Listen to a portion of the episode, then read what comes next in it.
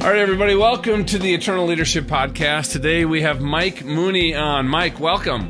Hey, thanks, John. Pleasure to be with you today. Thank you. Man, it's like 25 minutes past the hour. Mike and I we had the most amazing pre-interview conversation, didn't we? Mike and I are just rocking it. So you guys are going to love getting to know Mike. Let me just share a little background, Mike. 25 years, you were in the world of motorsports, and I shared with you a story that after my accident, somebody who you worked with, Jack Roush from Roush Racing, if anybody is in the motorsports world, you probably know that name. The guy is, I'm guessing he's a billionaire. I don't know. He's crazy successful.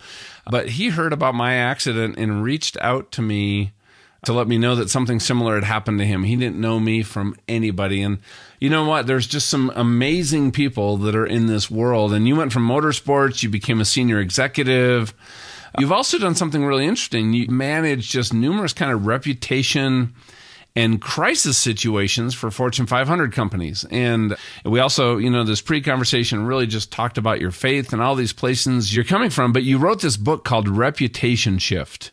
And it's about lessons, you call it, from the pit road to the boardroom. And now you speak and consult and do some things. But, you know, as I looked at this book, I'm like, wow, this would be somebody I'd love to get to know. This would be a fascinating conversation with Mike. So here's what I'd like to do, Mike, is, you know, before we dig into some questions that I have, is just share a little bit about kind of who you are, you know, in your journey along the way that kind of led to what you're doing now.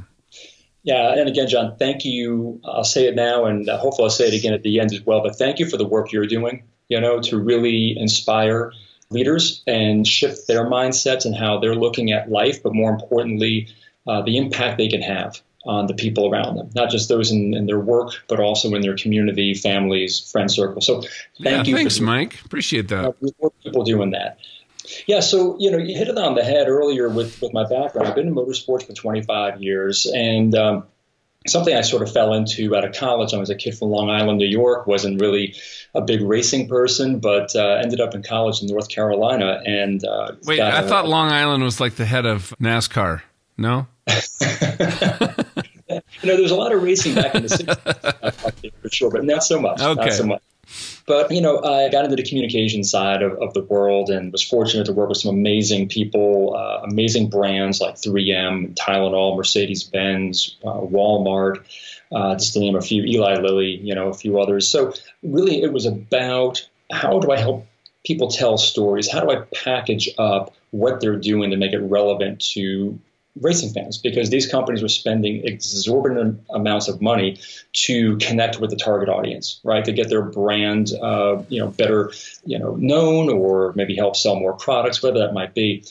So really my focus had been around how do we bring programs to life through drivers and race teams with the underpinning of reputation, right? Because it's all about reputation, the value of reputation, the authenticity that reputation brings. And you know, through the years, I loved what I was doing, and getting to what got me to where I am today, it was July 8th, 2006, and I was laying in my bed, and the words came out of my mouth, I give up. I just give up. I can't do this. And to give you the backstory on that, about 3 years earlier, I was hired to run the marketing communications for Nextel when they took over the series sponsorship for Winston. When it used to be the Winston Cup, then Nextel came in and became the Winston Cup. So Nextel Cup, excuse me. So I was hired, went in there, at the time, the largest sports sponsorship in history, $750 million. And man, we built this program, and it was absolutely, for me and my career, it was the pinnacle of everything that I had wanted to do. And we, a few years later, had merged with Sprint. And at that point in the merger, I was told that my position was no longer necessary. So thank you for the work. Thank you for the years away from home, the sacrifice. And as I'll make a sweeping generalization, as a typical guy, I valued my worth on the commas in my paycheck, the title on my business card, the influence and sway that I had with people in the industry, on my teams, and the company. Right. And to be told now, you're not necessary anymore. Thank you very much. I didn't know what to do next. And for a couple of months, I was really in a very dark place, trying to figure it out. And that led me to that date in July when I just looked up and said, you know, God, I give up. I'm giving it to you. I don't know what else to do. You know, everything I try to do is like trying to like cup sand. Every time I try to form something, more slips through my fingers, and it's not working the way I want it to work. So I said, look, if you would just tell me what you want me to do, and I'll do it. I promise. And John, at that moment, laying there, I had one word hit me right here in the center of my chest. Speak. And I said, oh, okay, great. Let me ask the question again, Lord. If you could, you know, tell me, you know, another sentence or two what to speak about, I would really appreciate that. But that was it. So, you know, I went to bed. Next morning, I get up around 9 o'clock. My phone rings. And there was a good friend of mine I had lunch with the day before. And he says to me, Mike, I don't know why I didn't think about it yesterday at lunch, but last night when I was getting ready for bed, you know, it hit me that our organization that I'm a part of, we need a speaker for next month's meeting. Would you come in and speak? And I kind of looked up with a smile. I'm like, well, I can't say no. You know, I said, sure, man. What do you want me to talk about? And he said, whatever you want. It's 20 minutes. Stage is yours. So this is 2006. Facebook was about 6 months old. Twitter wasn't even around yet. Social media wasn't even on anyone's radar other than forums and message boards, right, where people could share thoughts and ideas there. But through the crisis situations I had run for the past, you know, 7-8 years prior, I realized there was a radical shift happening in how companies had to manage their reputations, because it was no longer a monologue of brand to consumer. Suddenly it was consumer to consumer sharing their experiences in ways that were going way beyond just the water cooler at work. Right. So I went and I did a talk about that. And out of that came a couple of keynotes and more keynotes. And I'm like, okay, God, I guess this is it. I'm on my way. And, you know, in prayer, you know, I realized it wasn't time yet. It wasn't time. And over the next 12 years, I continued to work in more crisis situations, put this, you know, training into action. I began writing a book. I began writing material. And sometimes my wife would say, honey, you're working on these presentations and these talks, and you're not giving them to anybody. What are you doing? I said, baby, I don't know. I just know I need to be doing this right now. I really don't know, but I just have to keep doing it. So I did. Over the last 12 years, I kept at it. And, you know, about 2 years ago, I decided it's time to write this book that had been in my heart, which is Reputation Shift. And, you know, after, as I think anyone who's written a book or tried to take on that type of a project, you tend to make more excuses for why you can't do it instead of, you know, how and why you should. And I kept coming back to, I don't have enough time. I'm traveling. I'm going to 25 races a year. My kids are young and active. And finally, I said enough, you know. So I made the time where I would get up. I would write from 5 a.m. to 6:15 a.m., 7 days a week. And I did it for 7 months consistently. And that's where the book came from. So, you know, I got to last fall, John, and was getting ready to wrap up my 25th year in the sport, had done amazing work with great people.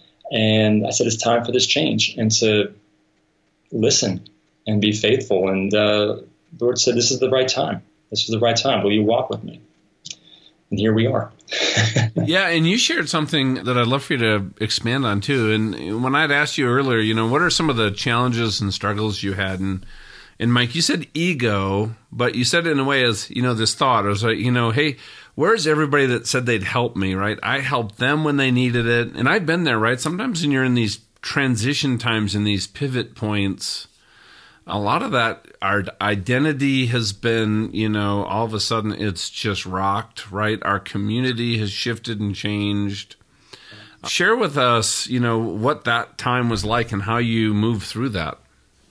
Yeah, and that's a great point. I'm glad you brought it up because it is, in my opinion, in transitions, one of the biggest things I had to deal with, but also one that I had no idea would even pop up. And it really is this moment when you are out there on your own. And before you're doing that, you're telling people, hey, you know, I'm thinking of doing this, or hey, this is where my heart's leading me. And there are folks going, oh, man, that's great. You know, go for it. And I'm here to help you, whatever you need to do. And wherever I can be of value, and fantastic, thank you. And people making commitments even saying, hey, I'll help you in this transition to, you know, do some work and keep the cash flow going and keep the lights on for you and just to help however you can.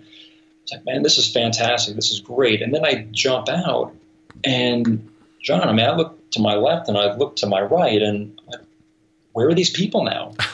Where are these people? You know, and it wasn't so much, again, that they said that they were going to be helping, as much as that was great, but a lot of those were folks that I helped that over the years were looking for support, direction, you know, work in many cases. And I was there to help them. And I found myself going down a really dark and negative rabbit hole, right, of energy, where it was really about, I became a victim.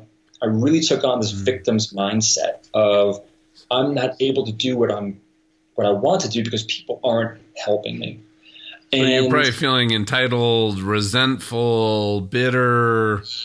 All of that. Yeah. All of that. And then take the volume on that, John, and then crank it to, you know, 11, right? Because it doesn't feel fair. It doesn't. And you're fighting for my life right now, guys. I'm fighting for my life, you know? And I just realized that I can't, first off, sit across the table from my wife and children when we're eating, you know, ramen noodles saying, hey, Dad wasn't able to make this work because people didn't help me.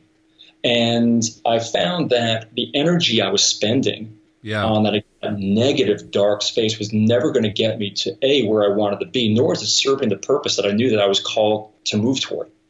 I really had to shift away and, in my mind, give grace to an extent. And I don't mean to say give grace from like a almighty on high, but really realize that, look, I think people have good intentions. And I think that people do in their hearts want to help. But I also know that we get fooled up on our own hamster wheels. We've got our own things going on in our lives that sometimes take us away from the things that we said we were going to do. And for that, I said, you know what? I understand that I've been there. So if I'm going to do this and move forward, I can't spend my time in this negative place. I have to be looking at a more positive light of, who can I be an encouragement to? Who can I be helping? Who can I be connecting with? Because those are the places that I was getting the most joy. And quite honestly, people were being, my message was resonating more with them. And they were like, wow, how can I help you? So it was really the shift in mindset from a victim to really, how can I be a catalyst? Yeah, almost from like, you know, a victim to a victor, right? Right.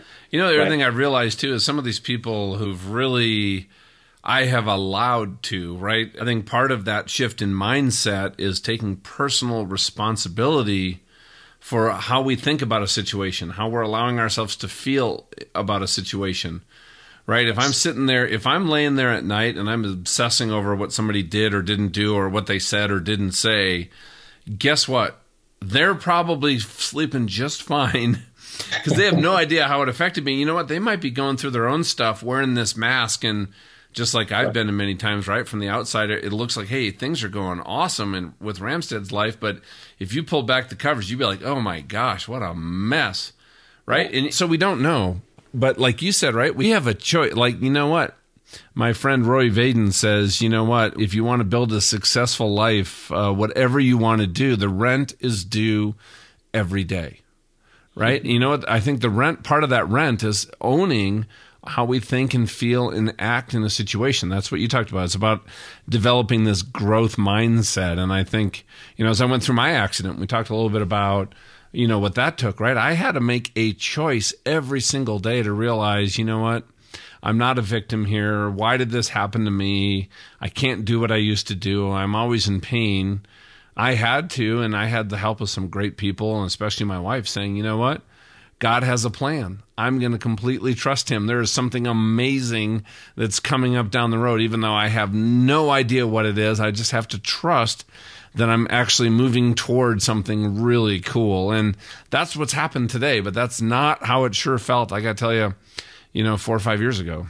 Well, John, I mean, I'll tell you, I am about a year into this right now. And you know, I can vividly remember early on when I was trying to make sense of this, you know, and how I was going to pull this together because my plan seemed to, you know, I had a vision of where it was going, but things weren't going the way I had planned, right? You know, because I was trying to plan it, you know? So it's a bit of that surrender as well to realize that, you know, it's not necessarily my plan. I have a role to play, and every day I've got to remind myself of what that role is. But I can remember, you know, early on, having dinner with my wife one night, she's like, hey, come on, eat. You know, you're not eating as much as I am. You're making me feel like I'm eating all the food. And I'm like, no, I'm fine. I had a late lunch.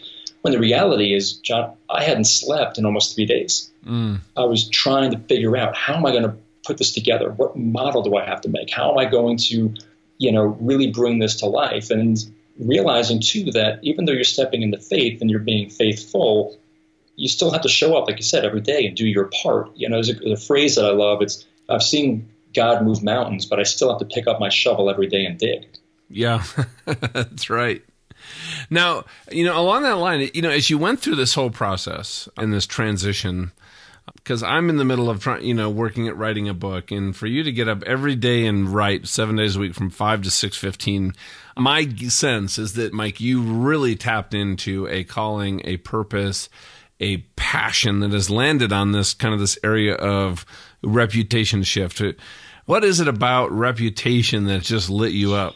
Yeah, you know, it's a couple of things, John. First off, the majority of the work that I handled in motorsports over the years around crisis and reputation, 98% of it was all reactive. It was all after the fact. And having been a student of reputation and crisis over those years, I found that in most times that if you were to dissect what happened and how we got here, there was this moment in time where we were at a crossroads between values and decisions. And at that moment, someone had a choice to make. And when we ended up in that crisis situation, it was generally because someone walked away from the values and just made a decision based perhaps on business or short-term gain or whatever it might have been. But it really sparked a question in me that said, well, how much is your reputation worth? And why do we wait until after the fact to put the value on it? So generally, you know, John, and I'm going to ask you this question because I love flipping it around, especially when I'm being interviewed, is if I were to ask you right now to put a dollar value on your reputation, what is that dollar amount? Well, here's my answer. It's actually almost priceless, because if I did something to ruin my reputation, if I had a moral failure or was unethical or cheated somebody, everything that I've built, because of how I've built it and the foundation that I've built it on, it would all be wiped out. So yeah, my reputation, the way I kind of view it is, right, it's the external perception of who I am, right? And if that truly flows from a place of integrity of really who I am and what I do and how I do things, right, you know, then I think you have something that really can, you know, withstand internal and external storms that come along. But yeah, so I think our reputations and our, oh man, they're probably invaluable. Yeah. And when I ask that question, that's one of the answers I get. You know, typically I'll get, these are from like the money people, the facts and figures. Well, my reputation is worth 10x my current salary.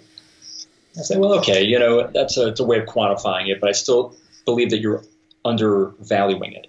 Another is, you know, to your point, it's priceless. It's absolutely priceless. And the third is, well, you know, I really haven't thought of it that way. I never really put it in that frame of thinking to really look at it. And that's the challenge, John, is that more often than not, we don't put the value on it until after we pay the price. So that's what led me to thinking of how do we shift mindset and be more proactive, right, to your point, so that when the storms do come along in our life, and trust me, they will, you know, crisis is never a question of if, it's only a matter of when. The only real question is, are you prepared? And there are things that we can be doing as individuals and leaders and people that for our own personal sake, or if you're leading an organization, that can actually build protection around your reputation and your brand so that when that storm hits, you're better prepared and better equipped to be able to weather it, especially in this day and age when we are more connected than any other time in human history, and how one mouse click, one comment can start spreading a viral, you know, digital tsunami that will pick up speed at a rate that people just right now aren't equipped to handle. And we see those examples every day in the media with leaders or celebrity and entertainers or the local business level or politicians. We're seeing it happen now. Yeah, we've seen it recently with some pastors of some large churches. So, you know, you said something earlier that was really interesting, because when I was a Navy pilot and we'd have an accident, we would do an investigation.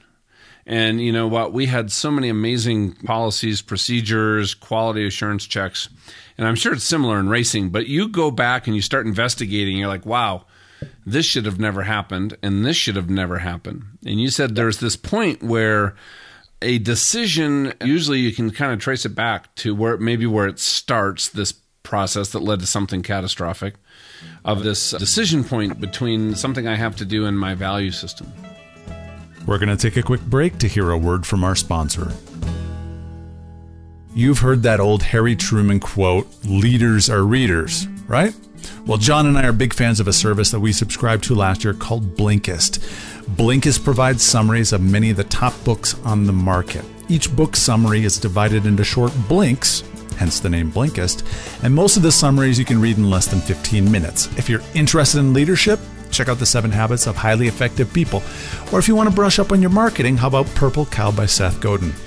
Check out a Blinkist 7-day free trial so you can have access to the entire library of more than 2,500 summaries. Their app is well designed and you can export the summaries to your Kindle, or you can do what I do, is listen to the audio while I'm reading the blinks before bed to get that extra reinforcement of those ideas. If that sounds interesting to you, you can find our affiliate link embedded in the summary of this MP3 or go to eternalleadership.com/blink. That's eternalleadership.com/blink. By using that link, it's an easy way for you to help support the costs associated with producing this show. I love Blinkist, John loves Blinkist, and we are confident that most of our listeners will love them too. Like I said, the link is embedded in the summary of this MP3, or go to eternalleadership.com/blink. Thanks. I was thinking of, I love that Casting Crowns song. It's called A Slow Fade, right? You know, a marriage doesn't die in a day. A reputation doesn't die in a day. It's not something big and all of a sudden we just did something really stupid today that blew us up with the nuclear bomb. This is usually a whole bunch of things. So it's culmination. It's culmination. So going back, right, what are... And I know you talk a lot about that, you know, a number of different things in your book, but what are some of those things that we can do that we almost turn into habits that allow us to actually start thinking, acting, doing from a place of our core values, our core beliefs, our true identity? So we stay in alignment with, you know, that reputation that not only that we want to project to the world, but also from that place of that character that was, you know, that was created in us, you know, before we were even here. Now, that's a great question because it gets to the heart of what this is about. And I'll start with a bit of an analogy that I think you'll like given your aviation background. But in the book, I write about this 1 degree of behavior. And if you took a compass and you took your, and you had your heading on due north, and you were just 1 degree off as you started off your journey, if you went 1 mile with 1 degree off of that heading, you'd end up about 90 feet or so off of your course. All right. Now, at 90 feet, that's enough space that you can course correct. You could get back on the path that's heading due north of where you want to go. If you were to continue that 1 degree and you flew from, I'm here in Charlotte, North Carolina, and you flew to Los Angeles to LAX, and you continued 1 degree off, and when you landed, you'd be more than 50 miles off course.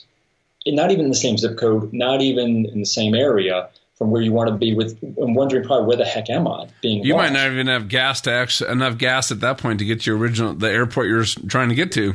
You're exactly right. Even if you realize you weren't in the right place, how am I going to get back over there, right? Yeah. You crash and burn on the way. I love that because to me it speaks to the importance of values guiding us and how, like you said, it's not just one catastrophic incident that sets a reputation and, more importantly, a legacy, right? We got to think about the legacy in this, especially around leaders. But it is continuing that 1 degree off over a long period of time. So again, where's your due north? And your due north is back at some of your values. So if you're not in touch, if you don't know, if someone were to say, man, what are your values? And you can't answer that, or you stutter, or have to think about it, then you are not clearly in touch with what matters to you and what you're living out. That authenticity that matters and people's interactions with you.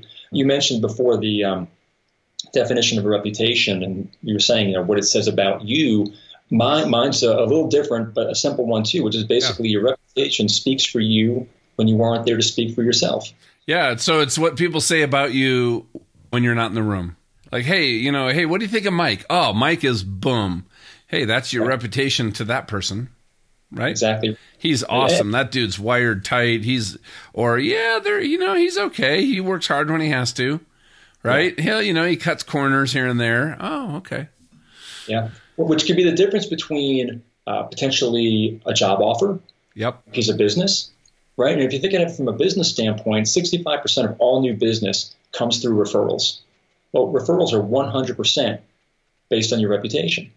You know, there is impacts from a business standpoint along the way. Now, you asked the other question, what can people do to start? And it's exactly what I mentioned before. Start with your values. You have to be grounded in what matters to you. And that doesn't mean having a list of 25 different values. I mean, there are some core ones that matter to you that you're going to be living out on a daily basis. From there, I'd recommend one of the strategies that I roll out in the book is this idea of having a spotter.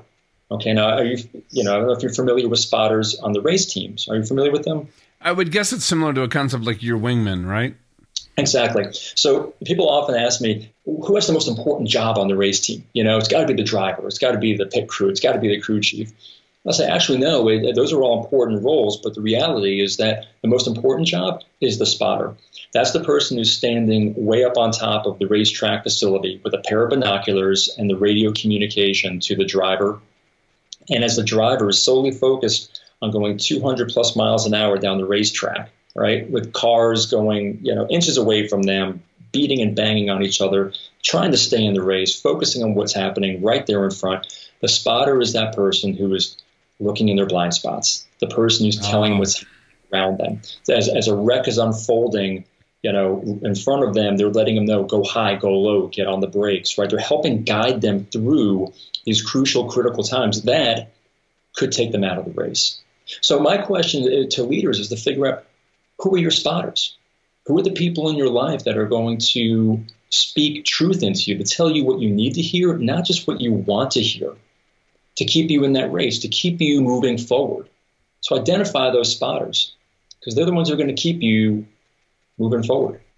Well, and I love that you talked about, from the race analogy, blind spots, because, you know, many of us, just how we do things, how we say things, how we show up, a lot of us, I know I do, right? We have these blind spots. They're, you know, it's how other people experience us that's not intentional, but it's coming across. And, you know, some of us might say, well, that's kind of their problem if they're experiencing me that way. Well, not really. If you truly actually care about that person, you know, one of the things we say around here is that, you know, I'll ask this when I'm working with the team, do you think all personal feedback is relevant?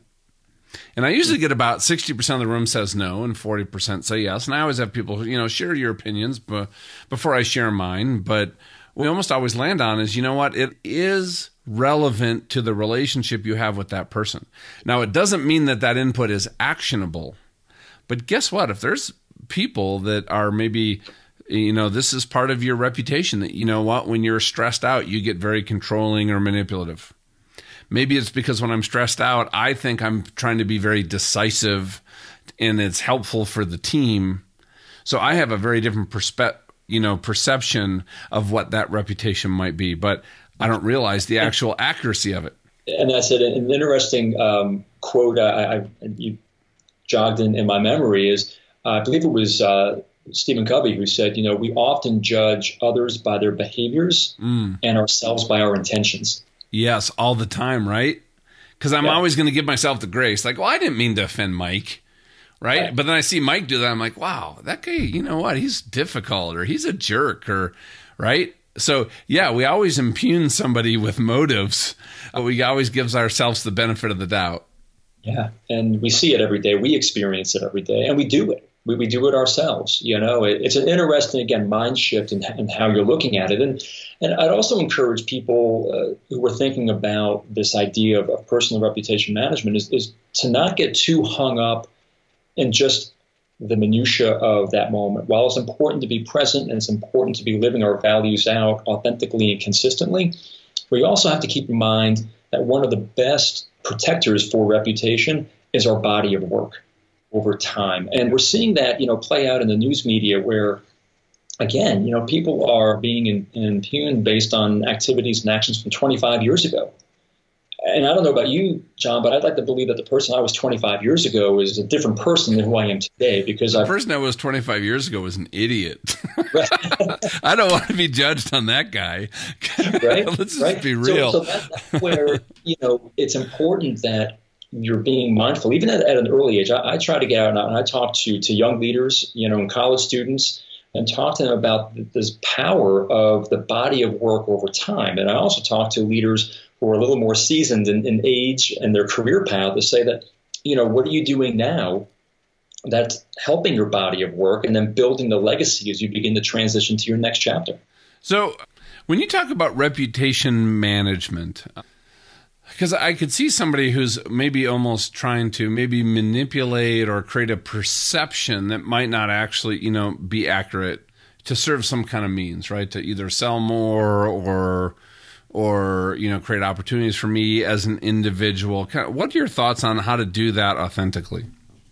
Well, you can smell that, right? I mean, that doesn't pass the sniff test. And I think we've all can think about people, if you were to take a moment and think across your career and life, people who are almost like chameleons in different situations where it's like, wait a minute, they're acting one way here at church or at a civic group, but when you get in the office, it's a different way. You know, so who are you? I have no idea who you are in these different situations because, you know, you're sort of manipulating the people and the message to satisfy and serve your goal.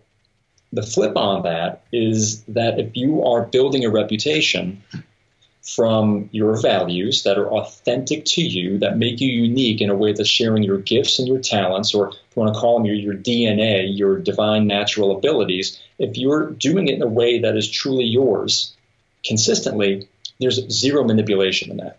That is you trying to elevate yourself to a different level of interaction and engagement with people. That's you. That's sharing truly you.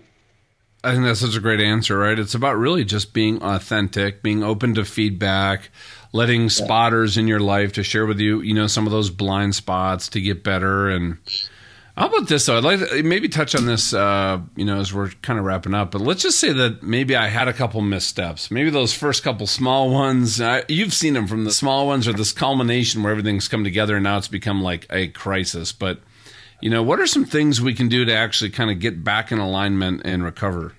Yeah, so what I'm going to do is I'll take this from the personal standpoint because I can take it from the business if something were to happen, how do you go through those different steps, right? But I think personally, those can hurt the most, right? Because it feels like a personal attack upon yourself. I would say that first and foremost is that you have to identify who this is coming from, right? Who is it that's saying these things? Is it somebody who I know and knows me? Or is it someone that in today's world of social media, they don't know who I am. I don't know who they are. They just happen to be, you know, taking a shot across the bow. If it's someone who you know and knows you, then you need to go have a conversation with that person. You need to talk, figure out what is it that's gone wrong. Because more often than not, as we mentioned before, right, the difference between intention and behavior, there was some breakdown in communication of how something came across. And the quicker that you can get to that conversation, the better. When you're in a situation like this, John, and there's you know, a negative impact around or something's brewing around your reputation, you don't have the luxury of time. You don't, because the bad news travels much faster than the good news. So you got to get in there fast, find out what happened. And listen, if you did something wrong, please take a deep breath, have the courage and own it. Own it. People are willing to forgive people who will own their actions and their behaviors, who will come out and say, you know what? I did that. I did that. I was wrong. Right? I apologize. And you can hold me accountable for better behavior. Yes, absolutely. No. In fact, you know, that could be an opportunity to say, hey, you know what? Would you consider being my spotter? Because this is an area of my life that is really important. This relationship matters to me so much that you had the courage to say something to me about this. I need your help. You know, the other part is recognizing that there is a proper apology process here. A lot of times people say, hey, I'm sorry for doing that, you know, and I'll do my best not to have it happen again. And they move on. But the reality is that they've left out an important part in it that we all look for when someone apologizes. So, you know, typically you start with, hey, I'm sorry that, you know, I did this. The part that people typically leave out is I recognize that it made this impact on you. Right? It's the fact that you recognize your actions had an impact on that individual. You were being heard. The person who's having the issue, you heard me. You heard how it made me feel. You heard the impact it had on me, and you're acknowledging and owning it and then apologizing. And the third part is essentially saying, you know what, you have my word. I'm doing everything in my power for this not to happen again. And if you wouldn't mind being a spotter and being on this journey with me, I would love that. You know? Yeah. So really at a high level is recognizing where is it coming from. Is it someone that knows me? Getting in there, understanding what went wrong, and owning whatever it might be. Don't try to rationalize it. I mean, I think that's like the third survival skill we have, fight, flight, and rationalization, and just don't rationalize it. Just own whatever it is and apologize and get on with it. And then with your actions consistently over time, the people will see that you really did mean what you said. You can't go back next week and do the same thing again. You can't have that whack-a-mole game going on where, oh, yeah, here goes Mike again. He told me it wasn't going to happen. He said he wouldn't be late to the meeting. He said he wouldn't, schlep off that deadline. But here we are again. He's done it one more time. Yeah. That's where your credibility is shot, and you are not going to repair your reputation. Yeah, or that creates a new reputation or enforces a reputation that maybe you don't want to have that's not serving you well. Exactly. It'll validate what the people were saying. See, I told you that's how John was. I told you that's how Mike was going to be. Yep. That could be a reputation, right? Yeah, he's going to apologize, and he'll be good for a couple of weeks, and then guess what? He'll forget.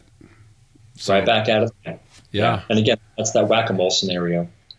Yeah, that does make it hard, when you feel like you're apologizing for the same thing over and over and over.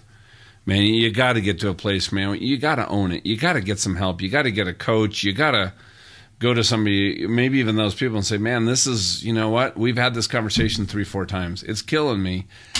Clearly, I'm having a problem with this. I don't know how to change it. I'd love your help. I love your term, right? Could you be a spotter? Could you be a wingman? If you really see that, that change is not going to occur till that pain of staying the same and exceeds that pain of change. Right? Absolutely. So when you get to that point, don't be afraid to reach out into your circle of friends, communities, coworkers, and just say, man, I need some help. I want to get gooder at this. And I don't know how. Clearly, I don't know how. So people love to help. In human nature, John, is that we all get to that point. Everyone does. But what do we end up doing when we get there? We will make excuses and reasons for why people can't. Mm-hmm. They're too busy. I know they're busy. They've got enough problems to deal with. They don't need one more. Probably don't have enough time to handle this with me. I don't want to get that naked with them, mm-hmm. And have to bear, like you said before, you look past the mask because we put this armor on every single day. And as heavy as it is, we continue to wear it. But I don't want to let anyone pass there to see my human mess versus my humanness, right? And if you flip that for a second, though, and even though we just met and, I hope this isn't presumptuous, but I'll tell you right now, if you called me, John, and said, Mike, I need some help. I need your help thinking through this issue. I need your help thinking through how to get a new connection, whatever it is. I said, John, I'd be happy to help you. I'd be happy to help you. What can I do? Yeah, right? And vice versa. But the thing is, in our own heads, we don't think that, I would say, well, John doesn't have time because he's so busy. He's building his practice, doing his thing. But you'd be willing to do it in a heartbeat, right? We just don't ask. And it was a good friend of mine, Bob O'Dean, who wrote a book called The Power of Who. Mm. And that's where I learned that lesson. And we were talking about that, is that you have to ask because people are willing to help. Just ask. Pick up the phone. Yeah, I remember I saw John Maxwell doing a keynote speech once, and he just reached out in the audience. He's like, hey, I need a red tie. Hey, I need a diamond earring. Does anybody have a Rolex, right? He had this table full of stuff. He goes, how did I get all this stuff? That's great. He's like, I just asked. He goes, you guys need to ask if you would help me. Can you make me better? Can you introduce me to somebody? Can you, what do you recommend if I want to hit this goal? What would you do? You've accomplished that goal. He said, listen, I've never been shy my whole life about seeking out for help and mentorship. And it's a big reason why he credited what he has been able to clearly accomplish. So, man, Mike, this has been awesome. Your website is MikeMooney.com. That's M-O-O, so double O, M-O-O-N-E-Y.com, MikeMooney.com. Your book is Reputation Shift. Is there any other way that people can get in touch with you or contact you, Mike? Sure. So a couple ways. Social media, my handle on Twitter and Instagram is @Mike_Mooney, M-O-O-N-E-Y, as well as my email, Mike@MikeMooney.com. Trying to keep it simple, John. Yeah, simple's good. I like things complex and convoluted, but that's just me. personally. So, Mike, as we wrap up, what are just some final kind of key thoughts, takeaways for everybody who's been listening in? Oh, man, I would say this, take the time to dig into your values, to think about what's authentic to you. And once you get that basis going and that foundation, start thinking about, how do I live that out? Because here's the truth. We are empowered every day when we wake up to make not only choices, but to make an impact. And we can make an impact not only on ourselves, but more importantly on the people around us, to actually ignite light in a dark world and help people really believe that there's opportunity and that there's actual growth and you can create transformation. It's just, you have to come from that special, authentic place that's yours. So take the time to do that. Invest that time in you, and you'll be amazed at the life that'll be there in front of you. Good stuff. That was awesome. Mike, it has been a joy getting to know you. Thanks. And you and I are both fans of the need for speed. So keep rocking, my friend, and you are welcome back anytime. And I look forward to our next conversation. I do as well, John. Thank you so much. And again, thank you for all the work you're doing and inspiring leaders every day. It's awesome. Thank you. All right. Thank you, Mike.